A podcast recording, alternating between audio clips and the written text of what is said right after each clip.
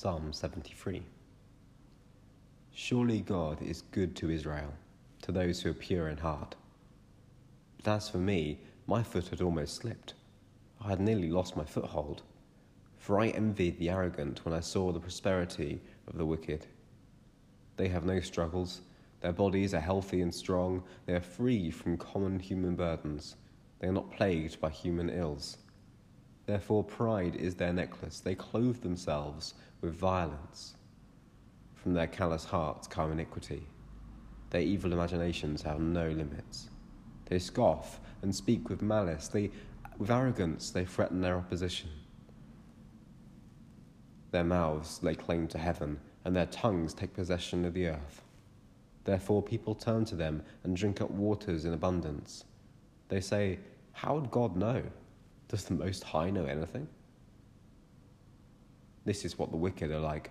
Always free of care, they go on amassing wealth. Surely in vain I have kept my heart pure and have washed my hands in innocence. All day long I have been afflicted, and every morning brings new punishments. If I had not spoken out like that, I would have betrayed your children. When I tried to understand this, it troubled me deeply, till I entered the sanctuary of God then I understood their final destiny. Surely you placed them on the slippery ground, you cast them down to ruin. How suddenly are they destroyed, completely swept away by terrors. They are like a dream when one awakes. When you arise, Lord, you will despise them as fantasies. When my heart was grieved and my spirit embittered, I was senseless and ignorant. I was a brute beast before you.